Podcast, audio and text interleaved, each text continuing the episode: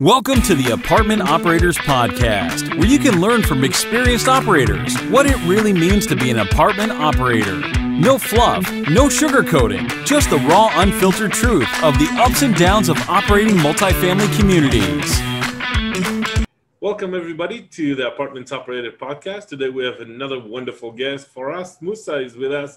Uh, us is the partner of Ben Suttles that used to, uh, was a guest on our podcast uh, about a year ago and would love to hear how you guys are doing today and uh, um, what's been going on in the last year. But before that, give our audience just a quick uh, a few minutes about who you are, what you're doing, how your portfolio look like looks like today, um, so they'll they'll have a background.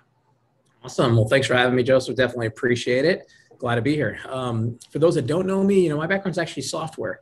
You know, I've been doing software all my life ever since high school. I had my own little web company, and then college happened. Then I went worked at Microsoft and left Microsoft, had a software company, and now I do real estate. I tell people, you know, I started really, I was looking to invest my own money, right? And learned a lot more about real estate and learned about syndication and loved it because it's people's numbers and systems. And so that's where kind of fast forward a little bit, right? Started Disrupt Equity. Clearly the name Disrupt is kind of a tech spin, right? That's kind of where that originated from. And, you know, I left Microsoft with a vision of building software in industries that don't have it, right? Like real estate. And I've since learned the opportunity is more about tying everything that is the norm in tech and applying it to industries like real estate. And so that's a big part of what we do and how we've done it, right? At Disrupt Equity in terms of just leveraging most of the stuff that's out there, but tie it in a way to really make a compelling package. And so today, Disrupt Equity, you know, we've done many deals full cycle. We currently have about 1,500 units that we we own and manage right throughout Texas and Atlanta. And then uh, we also have Disrupt Management that does third party management, and that's about 2,500 units as well. So that's maybe awesome. the, the very short, quick two minute bio. So happy to kind of drill in anything. Awesome, perfect. So um, I heard you say you have your own management company, um, and I heard you say you have 2,500 unit under management versus 1,500 that you guys currently control, which means you're doing third party for other people. So we're definitely going to bite into that one in a few minutes. Um, but let's get started with um, have you always had your own third party management company?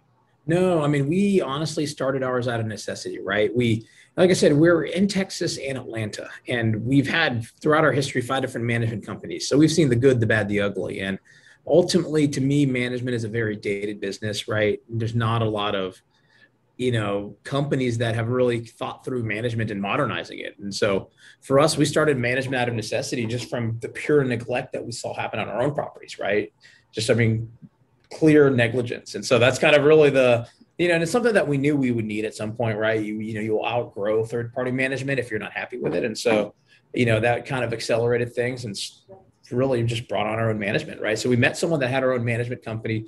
Joseph, you'll know as well as I do, management's a hard business, right? Let alone a bad business, but we'll get to that, right? But it's a hard business in the sense there's so much going on. And, you know, you really, it's hard to just, if you're a syndicator or an operator, it's not trivial to go start your own management company. I'll be honest, right?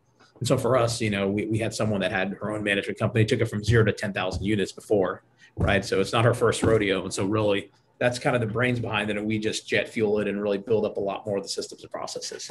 So yeah, we started ours out of necessity right before COVID hit back in January. So that was kind of a, you know, the, maybe the right time because honestly, sometimes I cringe thinking, what would have happened if we were still into third party management, right? So it, it, it's amazing how our stories are similar. Uh, uh-huh. We took over management February 1st of 2020, and then COVID happened. And then for the first few months, you look around and you think to yourself, that's just the worst possible timing to choose to take over management. That was the worst uh, uh, decision. It's the worst timing. And then you look back at it and you say, the best thing that could have happened because with the third party, there is no way we would have survived. No, the, I mean they just wouldn't have COVID. cared for things, right? Like there's there's no thinking outside the box, and you know, I mean, some of these companies are are borderline criminal too, right? So I mean, they would bleed you to death. It's it's easy, and I tell people, and I see this because whenever now that we third party manager is really interesting because we take over from other management companies, and you see the same pattern where the owner puts pressure on the management company, the management company reacts and does a heads in bed, goes gets temps, goes gets you know, whatever, right? And really jacks up between temps and locators, spends a hundred grand, gets the property occupied. Most people can pay for a month or two. It's hard to find people that'll pay for 12 months. And you know you just see that. And so then you you just see this pattern where like you can literally see it in the financials right? And then in the delinquency and in the ap and then you know a few months later they're pissed. Everybody's pissed. That's whenever they they bring us in. And then we're having a mop up right? And and you know that's what we saw on our property. That's what we've seen on other people's properties. And well, this is where you kind of as a property management company you have to give the owners cold hard truth like literally you have to kind of give them the, the information they don't want to know sometimes or who want to hear right? They, sh- they need to know, but don't want to hear it. And really just talking to them about the fact that, you know, hey, here's the right way to do it. It's going to take time. It's not a quick situation, right? And here's the data that shows it. So, yeah, well, it, it, it's hard to realize that when you're on the outside, but when you have a 100 or 200 unit property, it can spin out of control and drop 20, 30% occupancy in no time, in a matter of yeah. months. But it can take over a year or sometimes years to recover from that three, four months of spiral. Yeah. So, uh, um, so, so, it's hard to see that from the outside. Oh, it's but, so true. And, and I'll give you a real case study, right? A deal that we third party managed, took over portfolio for this client. And, you know, on one of the deals, they closed on it in the spring, right? Four months later, they took, we took over and I ran the numbers for them. I'm like, so here's the numbers, you know, and this, I ran these numbers four months after takeover. So about eight months after they closed on it. And I'm like, the previous management company moved in 54 people. Of the 54 people, 23 of them are, you know, large, uh, have been evicted or skipped. The other 23 of them are large balance delinquent. So 80% of it is garbage. And I can't really say, look, our occupancy is not as high as it was before because we're having to cycle all that people, but we're collecting more money, right? So the numbers speak for themselves and really, and just explain, hey, you know, it's not trivial to replace 54 people on top of renewals, on top of leasing. So it's a, it's a whole system and it takes, to your point, it's easy to destroy a property in two, three months. It really is. And, and also destroy it in a way that as an owner, right? Like I felt like we did a good job in asset management. We were all over things. And what I realized in hindsight is most management companies don't even track what they're spending and you don't realize it until two months later, right? Whereas for us, I'm anal about the team creating POs, creating invoices, and we know beforehand, right? And even on that same deal, there was about two hundred thousand dollars of new AP that came in after we took over. That was never on any books. And so, as an owner, you think, hey, they're doing an okay job. They're not spending that much money. But then, as kind of the dust settles, you see all these problems. And so, yeah, and, and again, when it's not their money, then the the spend is is loose right? Uh, uh, well, the maintenance guy said we need a hose. This is a true case, right? The maintenance guy said we need a new hose, so we're gonna go buy a new hose. Oh, but we just bought one last week. What happened to it? Well, the other maintenance guys have it, and I don't know where they are. So I'm gonna get a new hose. It's like, no, that's not how it works. Uh, but that's when it's not your money and it's not nobody cares then yeah, that on a, on a two thousand dollar uh, jetting machine. So yeah. I know what you're talking about. Um, yeah, so I, I, have stories like that as well. But uh, um, what I, I, like hearing from you, and, and, and this is really kind of echoes with our experience, is um, the care. Now, what I found is that the industry compensation model for property management is just wrong. Now, I'll be honest with you, I don't have the solution, right? Because I've been trying to rack my brain around what's the right way to do it and I don't have a solution. If I had a solution, I would be a billionaire. I'm, I'm, guessing, right? But the challenge is that they get paid off the top, and they get paid a very small percentage. But as an owner, the interests are not there. So, for example, uh, we had a property where, long story short, twenty-five thousand dollars a year were not billed or collected. Well, of course, if it's not billed, you can't collect, right? Um, for us, $25,000 a year at a six cap is about half a million dollars worth of value to the property. So the ownership look at this as like, oh my God, it's $25,000 a year. It's a lot of money. For the management company, $25,000 a year at 4% is a thousand bucks. It's 800 bucks. It's 80 bucks a month, three hours of work for one employee. So if that in order to get that $25,000 a year requires more than three hours worth of work from an employee, it's not worth their time. No, I agree with you. This and this is the problem. Okay, so this is I still struggle with this because you know for us we're super transparent on our fee structure that's by design right like i'm an owner and it's got the disrupt name to it so i really care a lot about the brand and everything else and what i've seen is that the industry sucks because the margins are razor thin and therefore most managing companies will pack anything and everything that's pretty questionable into the financials right? Because again i mean you know 300000 comes in 200000 goes out. I mean it's right? And you know they're they're so they're really making their revenue on other things other than the management fee. And whenever you're very transparent and your revenue really is the management fee, you know, it's a hard, sometimes a hard, hard, hard, hard to explain owners like, look, yeah, you know, we're maybe a quarter of a point higher, but really like that is all we're taking. Like we're not, you know, taking all these other points that these companies make up a marketing fee and this fee and not doing anything for it. Right. So yep.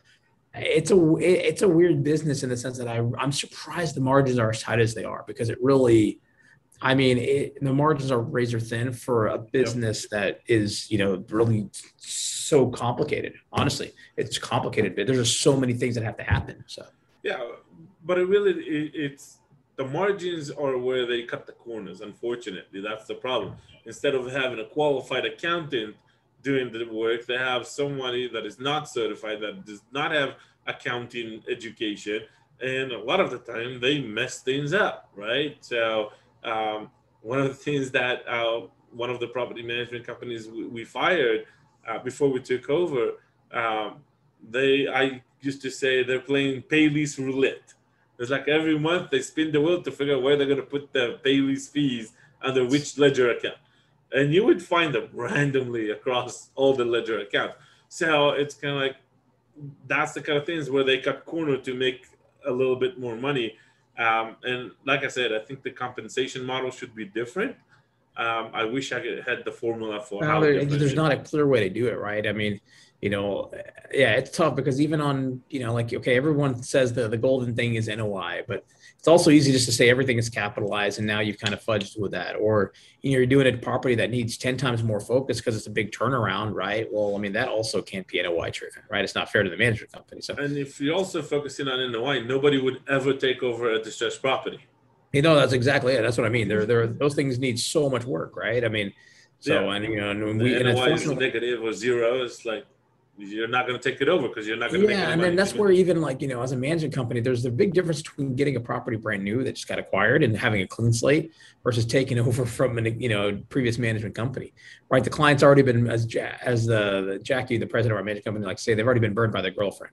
So yeah. now you know you're the next one up and they're already antsy and they're you know questioning everything and just you know they you start off with an uphill battle of everything. They're probably in a payable situation. They're probably cash neglected. They probably you know going to have you know just delinquency problems and turning units and getting you know just cycling tenant base. Plus you know they've already lost trust and confidence in management so you have to regain that. So i mean it's like to me those are very different situations and it's really hard to to jump into one whereas the other one's a lot more straightforward. So yeah it's a weird business i'll, I'll be honest.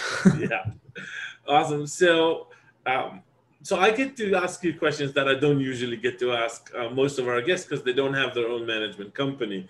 Um, it, it's usually we found that once our guests have crossed the thousand or fifteen hundred units threshold, that's where they start to think or implement their own property management company.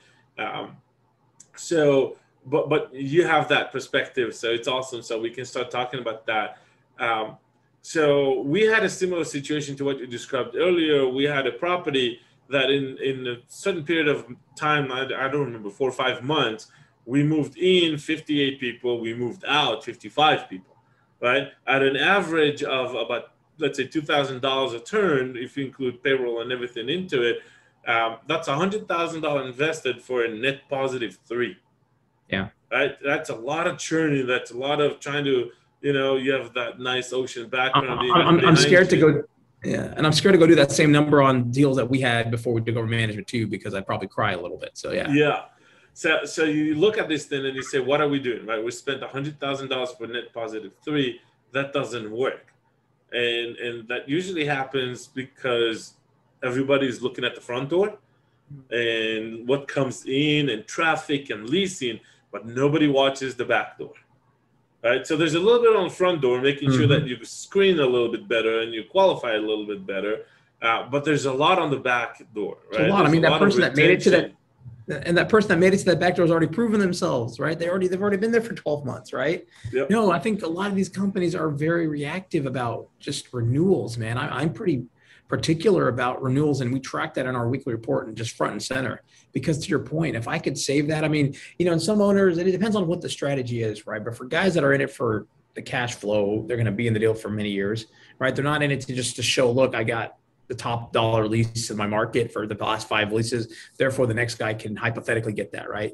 Take that off the table. I mean, to your point, I can not have a unit vacant for a month and have to go release it and save the two grand, right? I mean, yep. and maybe, maybe I, you know, I don't go up an extra $25 a month rent, but guess what? 25 times 12, that's $300 a year. I've already saved 4X that on the turns. And so, yeah, it's, it's painful. And this is where I tell people there's a cost to moving in low quality people the time that the property, the unit sits vacant, and the just the headache of getting that person out, getting the unit turned. Because the other thing too, and I'm sure you've experienced this, because again, I've experienced it on our own assets, is it's so much work to get a property from 85 to 95, right? But you, but staying at 95 is cruise control, right? Because again, you're because now you have so many more turns, so many more leases, so many versus hey, once it's kind of stabilized, you're just renewing, you're moving in a few people, you're cycling a few units. It's less work for everybody. And there's a cost to that too. Exactly. So, yeah. So let's talk about that. How do you guys in your organizations for your own properties and for your third party, what do you guys do to kind of watch the back door, the, or in other words, to increase retention? Yeah, I mean, we I, I'm pretty particular about they, they start renewals three months in advance and we grill them every it's literally front and center data point. point and i even have property level report cards internally that we go through. All these all these key metrics. And every time i think of something i'm like hey that's actually a good data point and get that added to the report card.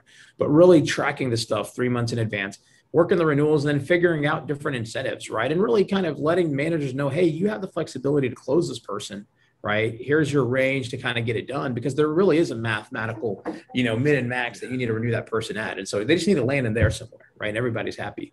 And so you start at the top and then you kind of you know just taper down. But to me though it's you can't re- you can't do renewals 30 days out. You already lost that person man. I mean you know people that are quality people are going to already have a plan within 30 days. They're not going to you know hey 20 days yeah i know i'm supposed to move out in 20 days. Yeah i'll stay. Like that's not going to happen. So really working it early on getting the managers to kind of have that range and incentivize the managers too right? We pay for renewals right? I mean because again there is a cost to that. And even educating the staff at how much life they're easier how much life their easier will, uh, how much easier their life will be if they get the renewals, right? Yeah. Because again, that means, hey, guess what? That's one less thing for you to turn. Hey, guess what? Maintenance guy, that means that's one less thing for you to turn, right? It's just easier for everybody. And so we we put a big focus on it in general, right? In terms of just really working it and every week going through, hey, what's our renewal and what's the status on each one of these guys? Okay. So our philosophy is that it, renewal doesn't start 30 days or 90 days out, right? Renewal is something that is a full year thing. If they had a shitty moving experience, they're not going to renew. It doesn't matter what you do 90 days out, right? If they don't get their maintenance request done on time, they're not going to renew. If uh, the maintenance guy came in once in the entire year, but left the apartment dirty with mud on the floor, right? They're going to have really bad taste in their mouth and it's going to be hard to overcome it. So uh, the way we look at it is like from the moment they move in, we work on the renewal, right? Yeah. We focus that, on retention. You bring up a good point, and that's actually probably something I, I, I just kind of glossed over. I mean, you're absolutely right. It start it's it's about in the end of the day, you are providing a service to the tenants. You have to realize that, right? The renewal is the carrot, but again, if they're already pissed off, it's already an uphill battle. And it's funny you mentioned the move, and I learned that trick from our first asset manager that we had many years ago. Right, whenever he would go on site, he would actually, you know, this is whenever we're still third party, he would ask them for their last 10 move-in condition reports. Because guess what? If a tenant is complaining, like, I got a hole here, this is, you know, their move-in condition shows the quality of the unit. Well, you already started that relationship on a sour footing. Yeah. Right. And so for us, we we actually do have a process for basically, you know, after people move in 30, 60, 90 days, we do follow-ups to figure out just what's going on, what's painful, what's not. And then just tracking those work orders and just really being particular about that. Because yeah, I mean, you hit it on the head, right? If they're happy, the price is the last thing that kind of really, you know, you got to go home run, but you got to keep it them satisfied beforehand. Okay, awesome. So um, you, kind of started to mention that in, in, in the last few minutes about reports and KPIs. So how does it look like for you working with your team? Um, as I'm guessing you still do the asset management side of things, right? Uh, so so take off your manager hat off and put your asset manager off for a second. And how does it look like working with your team? Uh, how often do you talk to them? What are you looking at, and how do you encourage them or steer yeah. them?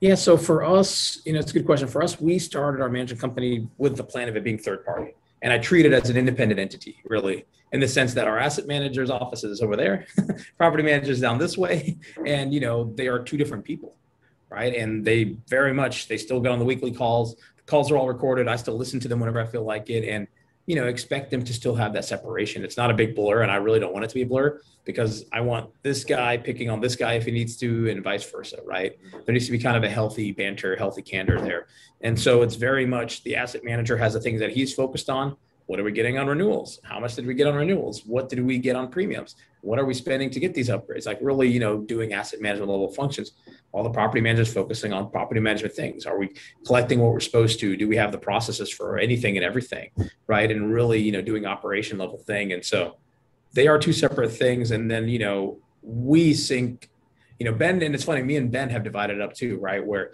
he syncs with the asset manager kind of helping kind of lead that charge while i'm unfortunately stuck on the property. Man and really help him build that out because that business got there's so much process and stuff to build there right? And so yeah. you know that kind of keeps it separated to some sense too right? And then you know me and him could be the continuity of you know where we got to make everybody happy keep everybody aligned kind of thing too so. Gotcha. Okay so um you mentioned you do you have about a thousand if the math is out about a thousand units you do third party for um, third party. I mean, by the so I, guess uh, one thing I didn't mention is we, we do not manage our, our Atlanta portfolio. So that is, you know, we we, no. we have not taken over Atlanta or anything like that. So that so we, we third party about two thousand, and that's you know we'll have a few more coming up here in the pipeline. And then of that, you know, 2,000 third party, a thousand are first party. I guess that's what you call it, right? So. Okay. Uh, so um, why? why? Why third party? Why okay, take the, why take no, no. somebody else's headache? Right? I know we got cornered. Question. We got cornered to do our own management, and you know I took the pain because I had to. Right? It's our properties, our investors. I, I'll do whatever I have to do. But why take other people's headache? It's a good question because I ask myself that every day. Almost, I'm like, man, it's it's a hard business in a lot of ways but it helps me manage my properties better, right? And what I mean by that is it gives me scale, scale of resources, scale of, you know, back end and being able to have more reach across the ecosystem, right? I can mm-hmm. see more deals. I know what deals are having problems. You know, you see more, you hear more just by the the access you have. And so it gives me operational efficiencies, right? In terms of, hey, if we're doing an upgrade, instead of buying, you know, I'm the kind of guy that once we have enough scale in a market, rather than buying, you know, 150 faucets to upgrade 150 units, I'll go buy a container of faucets and do it across, you know, get a couple of other buy-ins from other owners saying, hey, here's what we're going to do. We're going to buy a container. It's going to cost this. We're going to charge this premium for doing this, being very candid, transparent. But ultimately, you're, you know, instead of paying Home Depot 20, you're getting it for 15. Are you happy with that? Yay, nay, let's go do it kind of thing. So I think it gives us economies of scale. I can go get, you know, to your point, if you're managing 400 units, that's what three properties maybe? Three four? I don't know the size but ultimately you can only get a landscaper to bid three four properties. Whereas if i have 15 properties in the market i have a lot more influence which ultimately results in better management for my own assets right? Better performance better pricing for my own assets as well as third party. So it's almost like it's like it's a necessary evil sometimes because with scale it gives you other both problems but other benefits. And so you know if a manager leaves you can shuffle people around a lot more effectively right? Whereas if you only have three properties the manager leaves you lost one third of your leadership right? Yeah. Things like that to kind of you know think about. Because the other problem too actually i'll say this and i think this is funny and you'll probably appreciate that the problem with management right is really a good manager quickly becomes a supervisor or regional right? And a bad manager doesn't stay there very long. And so that role is always a role that's like a you know, yeah. the good, very rarely do people stay in managers, right? If they're good, they go up. If they're bad, they're gone. And so it's a. Well, it's a, one one little trick that uh, we found uh, is good for a manager position is to find an older supervisor that wants to take a step down. You hit it right on the head, and we have two exact situations that's of those. The and, best. That's the best for a no, property manager position. And, and, so, and it's funny because we did that, and then that manager now we kind of talked her into being a super because she's really really good right and so now we're like look we'll keep it you know we will reduce the travel but like that's a, that worked out amazing on one of our properties and now we have that again and then there's a question of well can you have a a person that is a manager but you know regional material they kind of supervise another manager right to where they're almost like a remote Yeah, because supervisor right Yeah, was you know so yeah a multi-site. I'm trying to figure those dynamics out. But to your point, that is the best one, right? The one that, you know, they don't need to make as much money. They just want stability, simplicity. Yeah. And yeah, They want to take down the travel. They just want to. no, we had one that just whipped the property like night and day in 60 days. Amazing what, what was done on that property. So like just cleaned it. So yeah, send, that's, send her our way. Uh, so I'll trade you one. All right. Yeah, Uh, no, that that's yeah, that's funny that you said that because little that's been that was in the back of my head last week. I'm like, this is the best kind of supervisor or manager. So Yeah, no, and, and again, it's it's a it's kind of like a, a, um, a, a weird situation in our business, right? We buy five, 10, 15 million dollar properties, and we end up putting a forty or fifty thousand dollar pay grade to run the show. Yeah. Uh, but the finances can't afford having a hundred Because thousand making dollar 50, 60, 70, 100,000 dollar decisions each month. Like, Yes. like, and one, like, it, it's, it's crazy to me. And this is, yeah. But, but that's just across the industry. That's the standard, right? Uh, um, I haven't seen a lot of uh, properties where you have hundred thousand dollar managers on them. Uh, definitely not in Texas. No, so and That's that's the kind of things uh, are, are again more of the challenges of the industry. So um, let's switch to some of the questions that we ask all of our uh, guests, right? So uh, you guys do a lot of value add, right? From the eyes of an operator, and now and you have both the manager and the asset manager and the property manager uh, perspective. Um, uh, we're going to look at income and we're going to look at expense separately. So let's focus on income for a second. What are your go-to methods to increase income that is not increasing rents and applying RUBS, right? Everybody does that. Mhm. Give us a few Yeah. creative ways where you guys found you can add value and, and charge more. Yeah, no. So there's there's some things that people like. Like one property, we got this idea from a property we bought and took over. Like simple things like a tech package, man. You spend 150 200 dollars, and some people will pay 50 dollars a month for that. That is a very very good ROI, right? What is that? Like, What's in the package? oh, you're putting in like a Nest thermostat. You're putting in uh, August door front lock, and uh, what's the third thing I'm missing? Oh, like USB outlets. Like very simple things to do. It takes a maintenance guy 45 minutes, an hour, all in. It's really the equipment, but then people will pay you that premium, and I've seen that, right? Um, other things, you know, that are easy are carports, right? Like really being smart, and really we like to do three tiers of parking, right? Kind of having I forget the terms that we use, but essentially there's covered, there's premium, and there's standard right? So premium is that spot that everybody always wants. It's right next to the yeah the you know their their apartment. It's you know I can see it from their balcony, whatever, right? You know people will pay for that spot, right? Even if it's nominal, right? I think what we are good at is actually really pushing the other income piece, right? And you know, I mean, you hit the the easiest ones are the RUBS. Like that one is just easy, Yeah. right? But then really digging in, and I like to really look at what else can I do from what capex can I put in, what can I get out of it, right? Um, there's other, you know, there's other nominal fees that you do see here and there, right? Like valet trash, right? I'm starting to see more of that even on the, the BEC properties, right? And I think it's as an operator, it's valuable because you know the thing I hate the most is going to properties and people put their trash all over the dumpster. It's just a, you know, and then the dumpster company they do their own, you know, you have to really be anal with them because those guys will just throw whatever and they'll charge you premiums because oh we did an extra load. And I think there's actually as an operator there's a way to structure that to where it's a win-win, right? You get a much better, cleaner property. You're maybe making a few bucks on it as well. And then for a tenant, hey, you know, it's a much more simple process, right? Um, that's another one we're looking at a lot more closely. Um, even simple things, man, just rebidding the contracts, right? Like we literally did that big push this past couple of months, and you know, like the even the the trash contract, we got it 17% lowered just by spending the you know three hours to do it or the laundry contract that they say they're paying you and then you go and you realize there's a big lawsuit against the company and then once Yeah. you kind of send them a demand letter all of a sudden they send you 15 checks for what you owed right things like that that people don't track and all this stuff starts to add up um, i'm trying to think of other big noi boosts that i've seen i mean the really the tech one is the one i like the most lately right where it's very it's very cheap and very quick bang for the buck And Yeah. You see Any other big ones that you like? I mean, I'm gonna ask you the same question that I'm missing here. Well, listen to our podcast and you'll find Uh-huh. a lot of those. Right now. um, yeah, no, it's uh, um, uh, what we've seen is that a lot of the time people just split the rents based on layouts, right? This is a two bedroom, this is a one bedroom, this is three bedroom, this is the price for one, two, and three. But Mhm. there are not only tiers, but there's like first floor, second floor. Yes. Uh, does it have a patio? Doesn't have a patio. Um, does it have washer dry connections? No dry washer dry connections, right?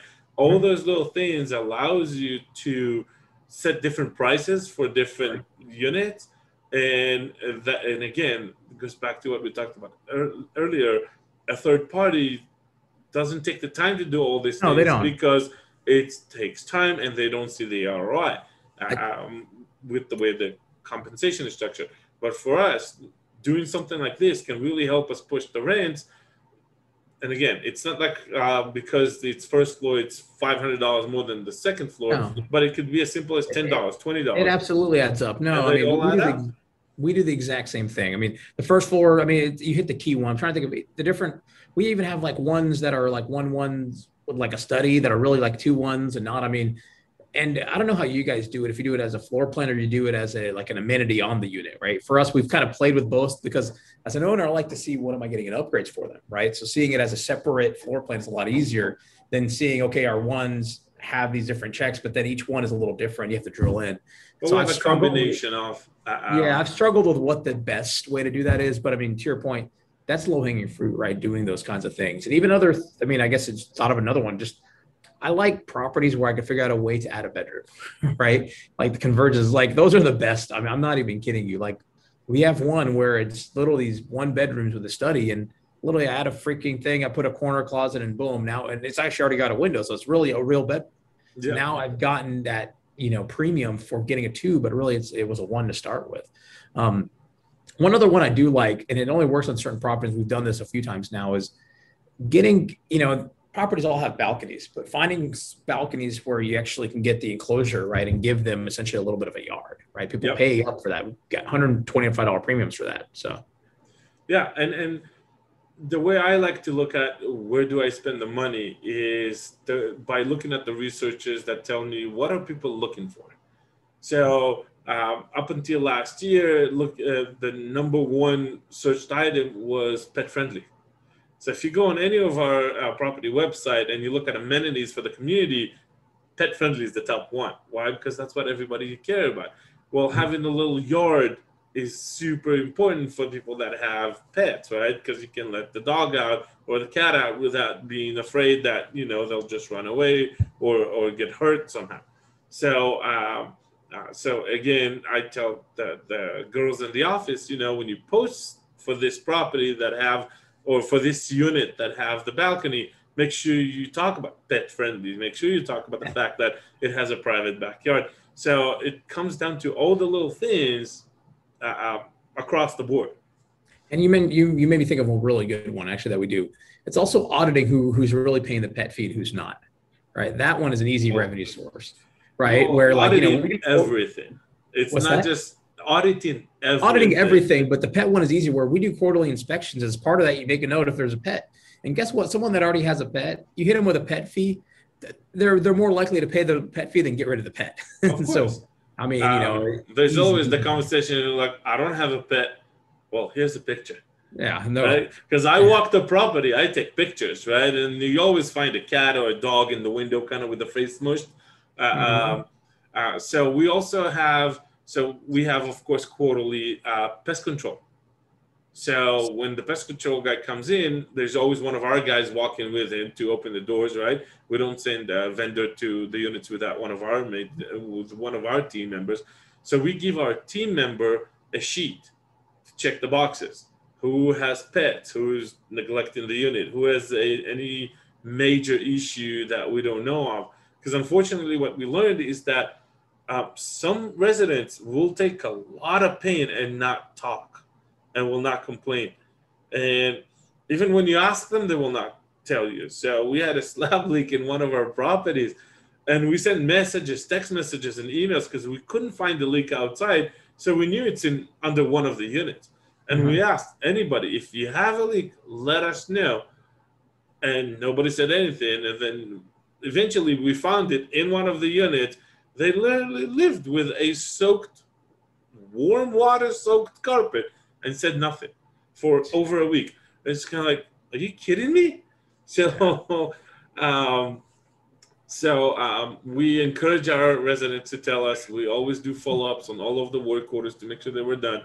We have quarterly surveys. We talk to every resident once a quarter to get their the feedback, general feedback about the property, um, and then we send our guy with the pest control guy to check the boxes, right? If the smoke alarm is chirping, if there's a pet in the unit, and all that.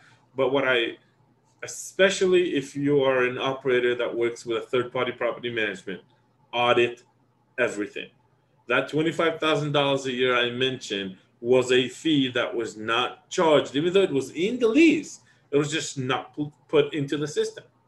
And without doing your ledger audits every month to make sure that everybody got charged everything, um, then, then you won't be able to get that. Yeah. And we're talking tens of thousands of dollars a year. Yeah, and it's funny because like on the buy side, you do see the discrepancies. Like some deals you see, and you're like, man, these guys are minting other income. Whereas like other properties you see, you're like, this is a very similar property, and there's a three hundred thousand dollar discrepancy. And so yeah. pennies adds up into real money, and I, yep. Agree with you 100. percent Absolutely. So let's flip the conversation to the expense side, right? What do you guys do in order to reduce expenses in your oh, portfolios? Oh, so, uh, the biggest thing I like to tell people is you can spend I'm making up numbers, 40 hours on expense control and you can spend 40 hours on income control. And nine times out of 10, income is easier to get your pop than the expense side, right? That's the biggest thing we do on the expense side that I think makes a huge difference because we've been burned by this with managing companies is requiring, and I have this weekly and it's in our report, requiring POs to get made independent of the invoices coming in, right? Because you don't want managers just reacting, oh, I got an invoice, I'm going to go create the PO, right? It doesn't make sense. Mm-hmm. But really forcing that and then the other piece tied to that is really forcing our maintenance. Whenever a unit, someone leaves a unit, they have to go in and basically take a photo audit of the whole thing, right? Then they have to go put in their POs of what they want to do. A back office person gets to see, okay, here's what they a we also we also tie that to what did we charge on security deposits, right? Because it's easier for someone to give back security deposit than actually try to fight for it, right? We have a separate team that actually audits security deposits tied to the photos and the condition of the unit, right? But more importantly, though, the the maintenance guy puts together the PO. I want to buy new flooring. I want to do uh, you know a new uh, microwave, and I want to paint the walls. Back office sees it and says that flooring does not need to be replaced. Like, where's the? It looks fine, right? Like, okay, maybe you replace one piece, but you don't need to spend 15, 200, you know, two thousand dollars to replace the whole thing, right? So that's one immediate way to save it. And then also, whenever the unit's ready, they have to go do the same photo audit. So you have before and after of every single unit, and you have POs, and you know what was should have been spent on. it. And even on the after, you can see did the microwave get installed or did it get stolen, right? Yeah. And then that's yeah. its own set of problems. So really, to it's what you said earlier, right? The, really tapering down the back door problem, right? Not just from a renewal, but even whenever you do have to go do the turn, really controlling that story, right? That's one thing. Another one that we do is actually just across looking at T12s I have a separate report where we're looking at just variances, right? And just seeing, are we seeing an uptick in water or utilities? Like we see that, like literally have that situation right now where we're seeing an increase month to month, which doesn't really tie to occupancy. It's been the same occupancy. So there's something else going on there. And so just being aware of those, because I mean, utilities is where you really can get killed as well. Like that's a big area that actually is worth focusing on on the expense side of things. Yeah. So maybe those are some of the biggest ones that kind of come to mind that I like, or maybe the most exciting ones. I'll leave it at that. yeah. So, so when you mentioned the water, and uh, what one thing that we like to do is we track the meters every week. Because if you're waiting to see the uptick in your water bill, you're about a month and a half too late.